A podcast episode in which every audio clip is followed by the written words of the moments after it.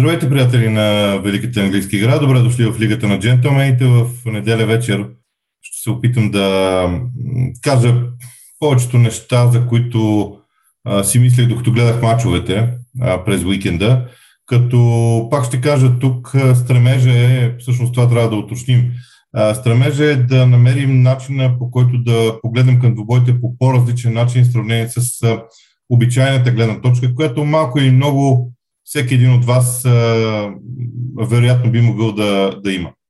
Сега, а, аз на първо място ще кажа, че а, до някъде дъното на класирането започва да ме изненадва и то много сериозно. Първо, защото а, отборите в дъното на класирането започват да набират точки и да скъсяват дистанцията, най-вече до Евертън, а, но и до Лиц Юнайтед всъщност, ако човек се замисли по този начин.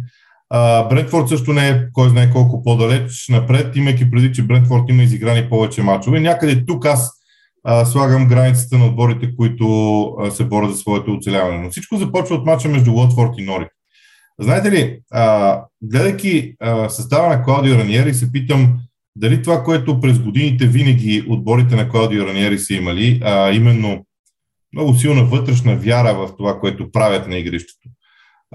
Естествено, всеки един човек се сеща за Лестър, но аз бих дал за пример и Фулъм, бих дал за пример и други отбори, които Раниери е водил.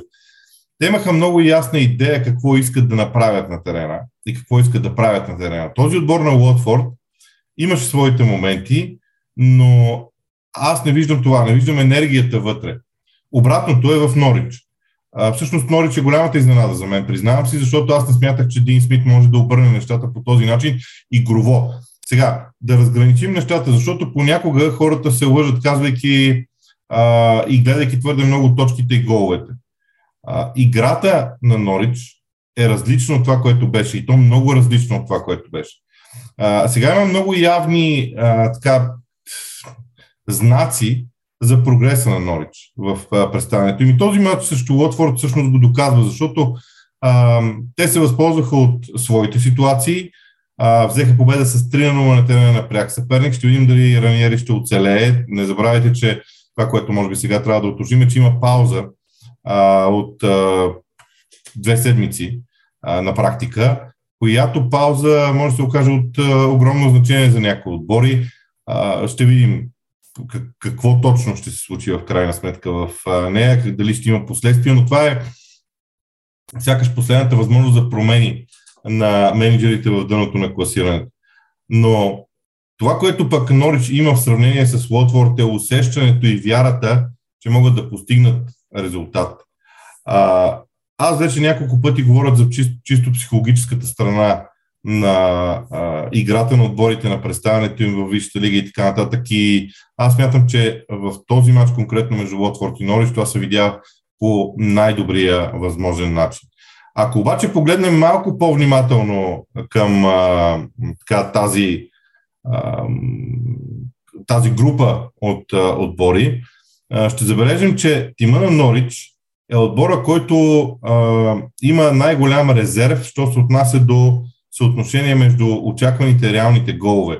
С почти 5 единици се различава постижението на Норич, що се отнася до отбелязаните голове. Те имат почти 5 гола по-малко отбелязани реални, отколкото би трябвало да се отбелязани, ако се вярва на очакваните голове. Обратно, имат 5 гола повече допуснати в сравнение с очакваните. Тоест, те тук имат, за, въпреки това, което виждаме, те все още имат огромен потенциал за развитие, което на мен ме кара да мисля, че Норич, колкото и странно да звучи, в един момент а, би могъл да бъде замесен и дори да бъде а, да, да се спаси в а, на Висшата лига. Сега, другия матч, към който, понеже пристъпвам към съботните матчове, а, там ще ги подреда по малко по-различен начин. Първо ще започна с Лиц и Нюкасъл, защото това беше матч на дъното. А, и да, Нюкасъл спечели много важна победа а, с гола на Джон Джошелви.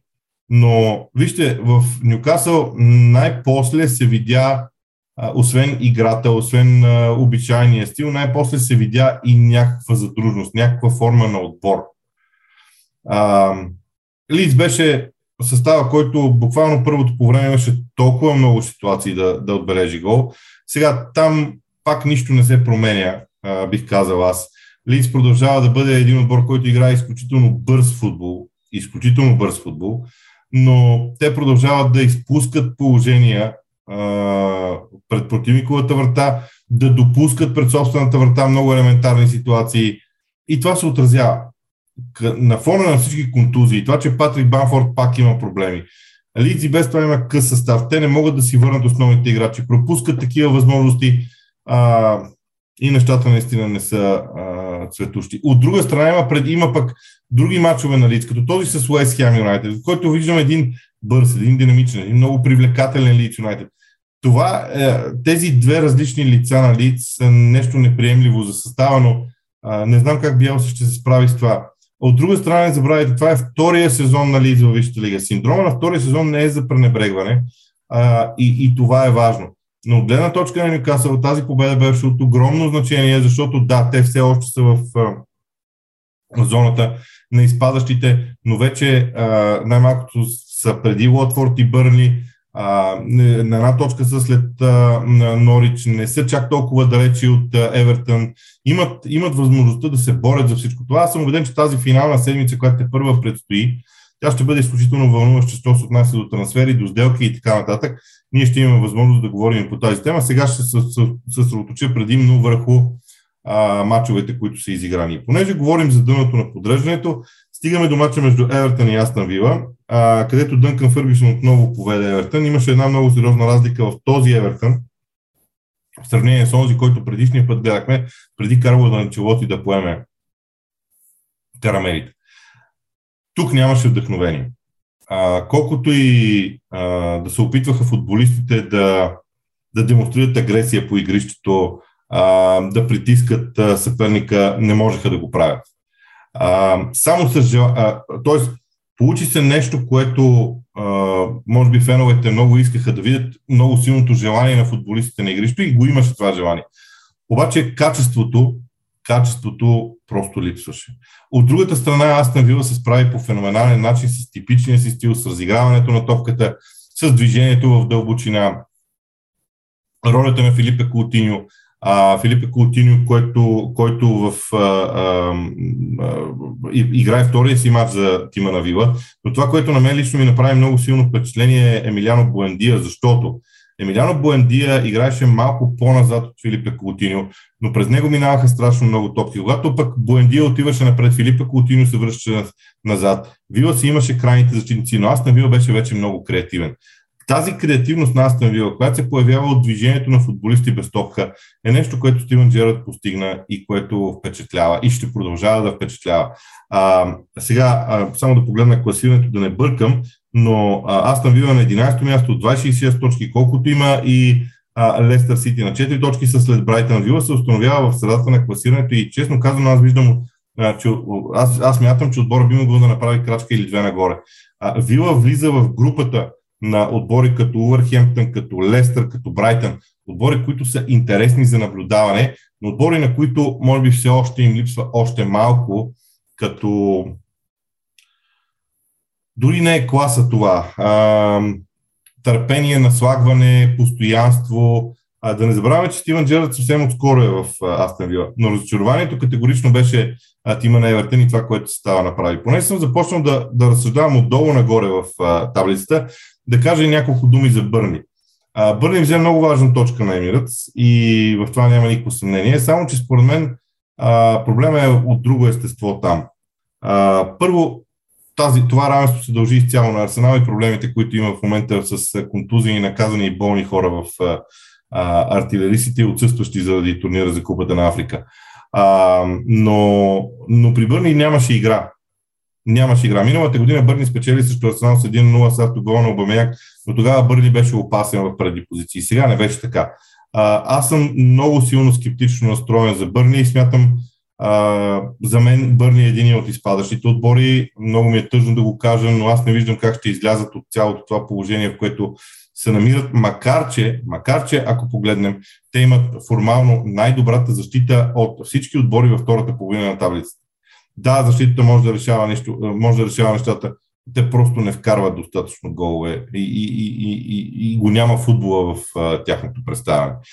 Така, а, връщам се обратно на а, резултатите от вчера на, на матча между Саутхемптън и Манчестър Сити. Сега, видях една таблица, в която Манчестър Сити има 17 случаи от началото на сезона, в който има повежда в резултата и има 17 победи. А, по-интересно обаче какво е, е другото, защото Манчестър Сити има общо 18 победи, което означава, че в останалите матчове, извън тези, кои, извън тези 17 победи, а, които имат когато са вкарали първия гол, те имат проблеми. Тоест много ясно може да разграничим един показател. Фактор е първи гол при Манчестър Сити. Защо? Защото когато Манчестър Сити вкара първия гол, те започват да разиграват топката още по-спокойно, съперника им излиза малко по-напред, опитвайки се да е по-агресивен, Ман Сити намира свободно пространство, зад гръба им вкарва втори гол, решава си мача и така нататък. Когато обаче не се случи това, а противника отбележи първия гол в мача, както беше също Саутхемптън, тогава нещата изведнъж стават сложни. Не за друго, а защото Манчестър Сити по принцип а, играе така. Те се настаняват в противниковата третина на игрището, започват да разиграват топката. Не са чак толкова остри, а противника, когато поведе в резултата, придобива едно допълнително самочувствие. Саутхемптън е олицетворение на това. Между другото, Саутхемптън намери начина в два мача този сезон срещу Манчестър Сити да ги затрудни страшно много и Рал Хазахютър трябва да бъде поздравен а, за всичко, което направи. Но фактора първи гол в мачовете на Манчестър Сити се оказва много важен, изключително важен. И това мен лично ме кара а, да се замисля дали, дали не си заслужава някакъв много, доста по-дълъг анализ да се направи в а, тази посока, защото, а, окей, всички изтъкват това, че те когато поведат не губят, но всъщност, според мен в един момент се получава, другото нещо е по-важно, че те не могат да правят пълни обрати в а, а, мачовете, във Висшата лига конкретно, а, макар че а, също Арсенал направиха такъв, но там беше с много голяма доза случайност. Изобщо много неща, които се случват по терена с участието на Манчестър Сити, са зависими от първия гол. И матч с Саутхемптън за пореден път го а, доказа. Сега другия въпрос е как правиш така, че да не получиш първия гол. Нали? Съзнавам, че тази тема е достатъчно трудна за, за обяснение, но все пак, нека да го повторим, при Мансите има, е, има аз продължавам да твърда, че има леки проблеми в представянето на отбора. Играта не е това, което беше примерно преди само 25 дни. А, сега обаче те ще имат почивка, както и останалите отбори. И ще видим след тази почивка докъде ще стоят нещата, но а, слушах един доста интересен анализ, според който а, нали, там всички се опитват да разсъждават върху идеята за Шампионската лига и Манчестър Сити а, как те са толкова стабилни във Висшата лига. Този модел на игра, който Пеп Гвардиола е създал с а, толкова много полузащитници, един от които играе ролята и на централен нападател, а, както много хора казват, този модел може да ти загуби един матч, но ще ти спечели първенството. Което обаче, а, когато говорим за Висшата лига, това е така и, практиката го показва. Но когато отидеш в турнирите, в Шампионската лига, в а, Купата на лигата, а, тази година в FA Cup, дори айде английски турнир да ги оставим на страна Шампионската лига да се съсредоточим. Когато отидеш в Шампионската лига, а, тогава вече това става проблем. И именно поради това смятам, че Манчестър Сити ще си търси много точно определен централен нападател с изключително а, така ясни, конкретни качества. А, един човек, който да е приемал нещо от калибъра на, не от калибъра като качество, а, футболист с възможностите на Кристиано Роналдо, на Хари Кейн, хора, които могат да се върнат по-назад, да разиграват, да участват в комбинациите. На Манчестър Сити всички казват на тях им трябва голджи. Не им трябва голджи. Трябва им нападател, който обаче да може да участва в разиграването. Така както, примерно, те имат толкова много полузащитници, които могат да а, влезат в наказателно поле и да вкарат гол. Трябва им нападател, който може да участва в разиграването. Серхио Агуеро, между другото, беше такъв. И според мен но, но такива, за съжаление, в света не са кой знае колко много. Халанд е такъв без никакво съмнение. А, така че ще видим кого а, ще вземат те. Може би няма да е сега. Но аз продължавам да смятам, че Манчестър Сити с този модел на игра няма как да нямат успех във Висшата лига, защото трудно ще пропускат точки. А, и когато ги пропуснат, това ще е по-скоро събитие. Но в турнирите ще имат проблеми. Сега, продължавам нататък, макар че трябва да кажем за Саутхемптън много хубави неща. Саутхемптън в този двубой на няколко пъти срещу Манчестър Сити демонстрира едно нещо, което между другото и Арсенал направи, което започва да се оформя като някаква мини тенденция в играта срещу Манчестър Сити. А именно, когато вземеш топката, много бързо да стигнеш с дрибъл обаче, не с пас, с дрибъл по права линия да стигнеш до противниковата врата. Защото Манчестър Сити има много специфичен начин на подреждане на играчите си и а, те позволяват този дрибъл и когато успееш да пратиш и успоредно с това и достатъчно много хора в наказателно поле, в един момент а, а, се ти стават уязвими. Така, а, продължавам, а, може би, да, може би по някакъв начин продължавам отзад напред с а, а, нещата, но а, ще стигна и до Ливърпул естествено, но сега говорим за Брентфорд и Увърхемптън. Вижте, вълците допуснаха гол, което е, е рядкостно. А, този състав прогресира по страшно интересен начин. Сега с Бредфорд и Увърхемптън не можа да гледам, както се казва, с половино кого ги гледах, защото в събота в 17 часа имаше три мача. А, да гледаш трите мача едновременно, да придобиеш впечатление е малко сложна задача. А, специално при Увърхемптън мога да кажа, че там е много ясно изразено владеенето на топката като фактор за доминацията на състава и да, Увърхемптън ще бъде а, в топ 10 при всички положения. Не вярвам да бъдат по-нагоре от седмо място, максимум дори 8, но начинът по който играят е много сигурен. Значи те са, м- мога да ги нарека отбор на сигурността, защото преди всичко, дори, с, дори в момента, когато владеят топката, те искат да търсят сигурност в своите действия в, в защита и това им помага. Помага им страшно много, макар че взеха този добой с Брентфорд малко по-трудно от очакваното. Аз съм много впечатлен от гол, който Айван Тони вкара. По определени причини наблюдавам много внимателно Айван Тони като игра и ми направи много силно, признавам си, много силно впечатление. по, по, по отношение на Man United и West Ham, тук може би е хубаво да си пуснете отново последните 10 минути от матча. Ще ви кажа защо тези последни 10 минути за мен са много важни. Първо, ако помните, през този сезон вече Уест Хем игра два пъти с Марио Юнайтед. Един път загубил дома в Висшата лига с една драма в последните минути, когато Марк Новел изпусна дуспа. Веднага след това играха в турнира за кубата на лигата, ако не ме лъжи паметта, да, и Уест Хем спечели на Олд. Сега Марио Юнайтед спечели с 1 на 0, пак с късна драма. Какво имам предвид? Последните 10 минути на двубоя, един отбор, който е отишъл на Олд Трафорд и иска да вземе равенството, се прибира в своето наказателно поле и си защитава вас. Уестхем не се държеше така. Уестхем се държеше като отбор, който иска да отиде на Олд Трафорд и да вземе победата. Това показва няколко неща. На първо място самочувствието, което Девид Мойс е изградил в този състав. Второ, стила на игра. И на трето място това, че Уест Хем гледа на себе си вече, като на топ отбор, който е задължен да взима, да взима точките. Тези последни 10 минути ме накараха да мисля, че Уест Хем има по-скоро а, много явната задача да влезе в топ 4. И там трябва да кажем още нещо. За мен Деклан Райс е най-добрият вътрешен полузащитник в момента и а, който отбор има проблеми с а, хафовата си линия в ролята на на тази позиция пред линията на защитата, Деклан Райс е идеалният играч. Колкото и пари да струва, той е достатъчно млад за да се изплати. Дори 100 милиона да е трансферната му сума, той е достатъчно млад за да изплати и трябва да бъде взет. Защо? Защото Деклан Райс има в себе си а, огромно разнообразие в играта. Той е най-силен при отнемането на топката, при, а, при битката за първа топка той възпита в себе си няколко други неща, които не са на съвършено ниво, но той може да стигне до противниковото наказателно поле, може да участва в разиграване, може да направи пробив, може да дриблира стопката напред, да превземе пространство, това, което англичаните казват, че е кери, да, да пренесеш топката напред. Всичко това той го може. Той става един много разнообразен полузащитник. Най-силното му качество си остава отнемането на топката, играта пред линията на защита, но той, той предлага и нещо друго. Това нещо друго не е, не е на топ ниво. Той не е Мейсън Маунт, примерно но наистина впечатлява страшно много. И сега има нещо за Man United. сега, когато в атаката на Man United влязоха, извинявам се, всичките нападатели накрая, се замислих защо отбора стана толкова опасен. Ами много просто. Кристиано Роналдо м- заигра малко по-дълбоко. И се замислих за първи път, признавам си, за това къде е мястото на Кристиано Роналдо в Манчестър Юнайтед, целият този опит, който той има.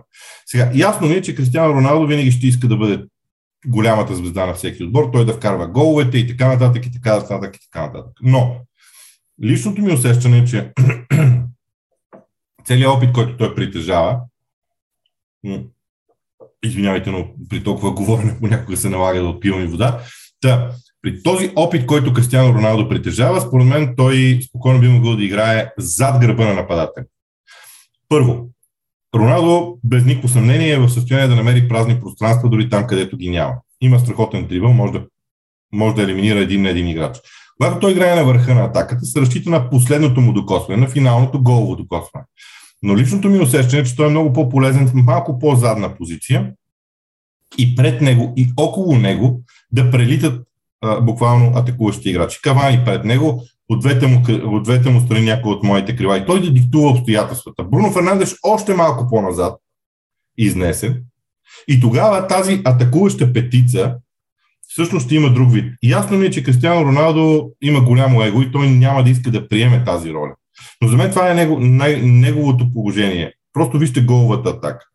Той събра при себе си достатъчно хора, освободи се от топката в точния момент, така че вече тази атака на Man United да не може да бъде спряна. Така че, не знам, аз продължавам да смятам, че Ралф Рагник няма да направи някакви сериозни промени. Той ще довърши сезона, надявайки се да вкара Man United в топ 4. Те сега са в топ 4, макар че имат един матч повече от Арсенал и две точки повече. Имат два мача повече от Тотнам и две точки повече от само от Тотнам. Тоест там при различния брой мачове е много сложно да се казва кой къде е, но, но битката за четворката е безкрайно интересна. Между другото, сега в паузата е едно от темите, едно от темите на предаванията, които правим, а, със сигурност ще бъде битката за топ 4 и а, а, така, зоната а, около изпадащите, вече в малко повече детайли, с а, преглеждане на много други неща. Аз се надявам, че и трансферите ще бъдат, разбира се, основна част от а, нашите предавания. Дори не знам дали няма да се наложи някакъв лайв да се направи на 31.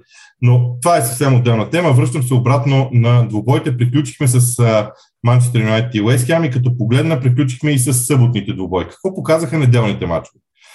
започвам от Лестър Сити и Брайтън. Аз не съм очуден от това равенство. Няма да спра да хваля Брайтън, обаче се замислям за следното. Брайтън към момента има изиграни 22 мача във Висшата лига, 12 от които са завършили наравно. Извинявайте, но това наистина може да е феномен. Защо Брайтън не може да печели двубоите си? А, всъщност, вероятно, този въпрос е не за милиона, за много милиони а, паунди като стойност. Обаче, опитвайки се да дам отговор на този въпрос, ще кажа следното. Когато Брайтън, защото всеобщо мнение, така много треньори са го казвали, че задачата на всеки един треньор е да закара играта до финалната третина и в финалната третина вече индивидуалната класа на футболистите трябва да решава нещата. Това е всъщност големия проблем на Брайтън, че те стигат до финалната третина с огромна лекота, разигравайки топката и там в финалната третина те не завършват атаките по най-добрия начин.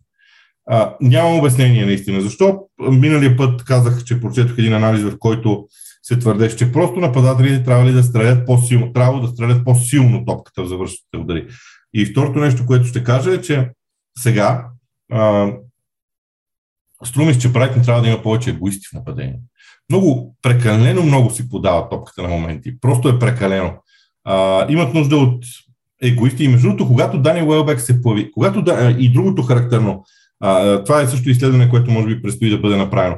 Когато Дани Уелбек е на терена, Брайтън обикновено вкарва голове. Защо? Защото Дани Уелбек е класическият централен нападател. Това е различното. А, за Лестър мога да кажа само, че м- те просто са много уязвими в защита. А, цялата им игра е доста хаотична. Да, далеч са от зоната на изпадащите. В момента са на 10-то място но според мен този сезон те върват назад в сравнение с преди. Аз на Вила, например, смятам, че са по-добър отбор от тях. Смятам, че и Саутхемптон дори би, би могъл да ги изпревари, а дори и Кристал Палас. И точно за Кристал Палас и Ливърпул е думата ми след това. А, сега, при Ливърпул има нещо изключително интересно. Това е фактора линията на защитата.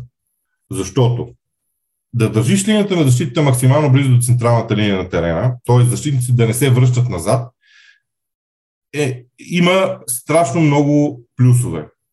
Притискаш играта напред, караш целият отбор да се изтегли по-близо до противниковата врата. Няма смисъл да изреждаме всичко.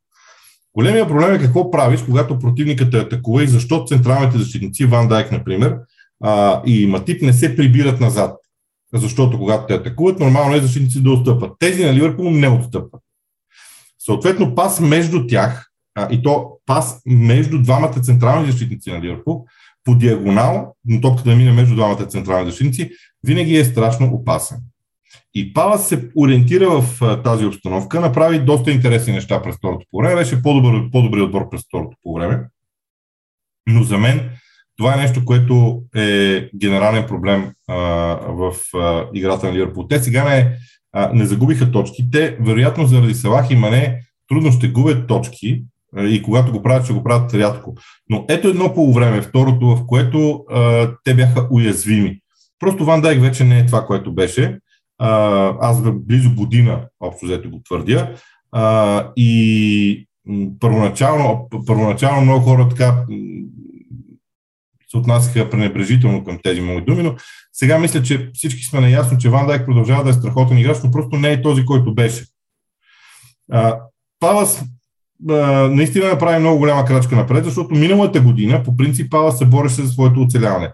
Сега Палас по-скоро вървика в посока а, да, да се бори за, за място в топ 10. Вероятно няма да успеят, но Патрик Вера придвижи този отбор напред и като стил.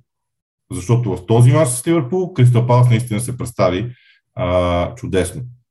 Арсенал също Бърни. Нулевото равенство е много разочароващо за Арсенал.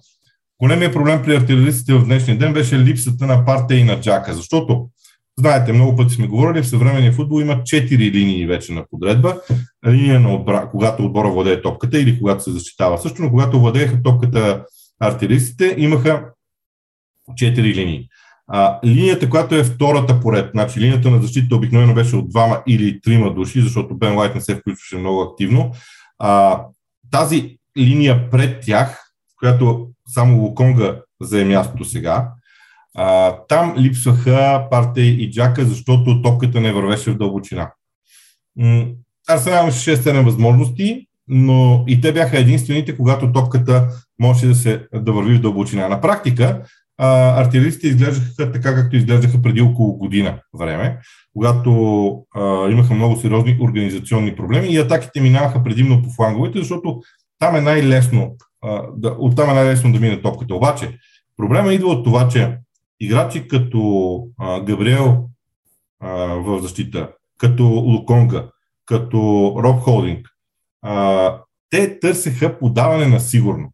А смисъла на играта на Арсенал е, когато топката а, се взема от защитата, да има пасове, които да разкъсат линиите на съперника. Такива пасове също Бърни нямаше и дори Бърни успя да се справи с тях по един страхотен начин. И второто нещо, което ще кажа, че за мен а, Лаказет а, доказа а, в последните няколко мача, че той е един чудесен бекъп вариант за атаката на Арсенал, а, но не и за основен играч. И може би заради това Арсенал иска да вземе основен футболист. Ясно е на всички, че при настоящото положение на артилеристите те ще вземат поне 3 или 4 нови хора на трансферния пазар. А, те първо предстои след контузии да се връщат още хора и така нататък, така че тази двуседмична пауза е много важна за Арсенал. Там нищо не се е случило, защото те първа битката за топ 4 е много важна, но това беше наистина много тежък удар като резултат. А, този резултат, заедно с загубата от Ман Сити, която беше преди, формално предишния мач във Висшата лига, това са два мача, от които Арсенал спокойно можеше да вземе 6 точки, те взеха една. И разликата е голяма, защото 5 точки разлика ги пращат съвсем друга, в съвсем друга орбита, съвсем друго измерение. А те ги заслужаваха тези точки, не можаха да си ги вземат точно заради а, всичко това. И понеже говоря за а, атаката на Арсенал, атаката на Арсенал в в защита отбора е изключително ефективен, вече смятам. Те, примерно, дори ако, ако човек направи класиране от 1 септември насам, аз много пъти съм го а, говорил това класиране, но Арсенал има допуснати 16 гола, по-малко отколкото и Ливърпул и Челси имат за този период. Така че за мен това не е никак маловажно за артилеристите в защита. Но когато тази линия от полузащитници отсъства, организацията на атаката страда. И последния матч от програмата е Челси и Тотнам, който завърши буквално преди няколко минути. А, не знам дали ви, аз няколко пъти го повтарям, а, предполагам, че и вие се убедихте вече, гледайки този двубой. А, Тухил се опитва да промени Челси. Опитва се да направи Челси по-различен състав. А, в миналото ние го непрестанно говорихме за високата преса на Челси, която играела ролята на, играеше ролята на, на, на, на, на, крие, на съзидател, на, на, на плеймейкър и така нататък. Сега, широчината, която Челси има, когато разиграва топката, е ужасно впечатляваща. На бързината, с която топката стига от една зона до друга, от дясно до ляво, бързината, с която се завършват атаките, скоростта, с която действат сините, е на съвсем различно ниво. Аз съзнавам много добре, че Челси са много далеч все още от това да могат да бъдат а, м, толкова бързи, колкото да речем, е, толкова бързи и директни в играта си, колкото да речем е Ливърпул. Но тук е оправи много сериозен опит за промяна на Челси. Това се вижда. Победи три пъти Тотнам. А, отбора му изглежда различно игрово. Може да, да, да имат проблем с резултатите понякога в мачовете, но отбора му изглежда добре а, бих казал дори изглежда впечатляващо. А, сега, на мен ми харе... може би Лукако още някакси не може да привикне към всичко това, но и след 60-та минута и той се пораздвижи. А, впечатляващо състава на Челси. Впечатляващо е това, че те могат, и, и това го повтарям непрекъснато, за мен това е най-важното, това, че те могат да бъдат различни в рамките на 90 минути с едни и същи 11 футболисти. Те могат да играят с трима в защита. Сар, сега ще погледна Рюдигер и а, Тяго Силва, трима, Сезар което отива напред, Хам Хъдзано Дой да става на другия фланг. И ето и вариант 3-4-3. Имат вариант да играят 4-1-4-1, както е нормално, защото Малак Сар отива да играе ляв бранител, Сезар което е десен Жоржино, застава пред двамата централни защитници. А, имат вариант да играят и 4-3-3 също така. Имат вариант да играят 4-2-3-1, т.е. Това, което Челси в момента прави, е, че вътре в играта на отбора, в рамките на 90 минути, те могат да бъдат страшно разнообразни. И второ, Челси придобива, футболистите на Челси на терена придобиват изключителна свобода на действие. Тази свобода все пак е рамкирана, т.е. ако един футболист като Мейсън Маунт отиде в дясно, знае се, че на неговото място в центъра трябва да отиде Зиеш, т.е. има последствия. Но тази свобода в действията на Челси, за мен е най-впечатляващото нещо и, и, и много ми допада. Не се съмнявайте, че Челси ще има все още проблеми, докато изглади този стил. Защото ще има по-силни отбори от Тотнам, които ще ги спрат. Те няма да са кой знае колко много. Но това разнообразие, тактическото разнообразие на Челси, а, за мен е бъдещето на този клуб и е много важно сега клуба да подкрепи Тухел.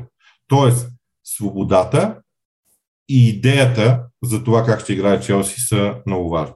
Няколко думи и за Тотнам. Аз продължавам да съм много разочарован от това, което виждам а, в Тотнам. От друга страна пък а, чувам добре и това, което Антонио Конте казва.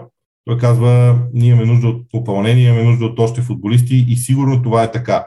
Но той постига, той в днешния ден беше излязъл да играе формално с четирима централни защитници, които събираха близо един от друг, за да няма коридори между тях. Двама от полузащитници се връщаха в ролята на крайни бранители буквално. Отбора му във всеки един матч е дръпнат много назад. Много назад. Обяснението е, че той няма вътрешен полузащитник, който да може да владее топката. Налага се да пуска Хари Уинкс, макар че според мен не му харесва това, което вижда. Но Тотнем не може да си позволява да продължава да играе дълго време по този начин, прибран на 30 метър от вратата си. Не защото тяхната врата е заплашена от нещо, кой знае колко страшно, а защото разстоянието от... Ако те вземат топката в собствената си половина на 20 метър, между 20 и 30 метър, тогава автоматично разстоянието до противниковата врата чисто математически е 70 или 80 метра. И противника може да реагира. Отбор като Челси, който е пълен с а, атлетични футболисти, го направи по един прекрасен начин. Ето това е проблема според мен на Тотнам. Аз, между другото, съм убеден, че Конте ще иска да работи в този проблем, ще иска да го промени. Връщането на Хари Кейн, идеята всичко да минава през Хари Кейн е защото няма през кого друг да мине топката, за да се пренесе напред. Това са проблеми на, на спорите, които а, Конте ще трябва да ги решава. Взимането, търсенето на Дама Травре също е много важен фактор. Защо? Дама Травре е дриблер. Той взима топката и я пренася напред. това, за което говорим. А, ще видим как ще се справи Конте, дали ще има достатъчно пари. Твърди се, че Адамат Траоре едва ли не вече е договорен като сделка, но това ще бъде много интересно за бъдещето на а, спорите. Това е всичко, май стана малко по-дълго. Това е всичко за уикенда. Постарах се да ви кажа някакви, да ви споделя някакви неща, които са по-различни от обичайното проследяване на матчовете. Очаквайте ни в, мисля, че в среда ще излезе епизода с Ивайло Цветков. Ние ще го запишем сигурно във вторник вечерта. А, след това в петъчния ден вече ще поговорим а, за трансферите. Понеделник също. А пак аз лично ви обещавам в един от тези два дни, или в петък, или в понеделник, да поговорим за битката за четвърто място и за зоната на изпадащите, вече в малко повече детайли, а не просто така изцяло. Така че това е всичко от мен за сега. Очаквайте ни с следващите епизоди. Не забравяйте, че може да задавате в сайта GongBG, има а, секция Лигата на джентълмените, а, в която има рубрика Питай Боби, може да задавате въпроси. Аз доста а, така подробно отговарям на въпроси там. Може да четете и текстовете в, а, пак в а, рубриката Буквата на играта, пак в секцията на Лигата на джентлмените в GongBG, така че надявам се да бъде достатъчно интересно и за вас. Довиждане и хубава седмица ви пожелавам и разбира се, разбира се, първо място да сте здрави.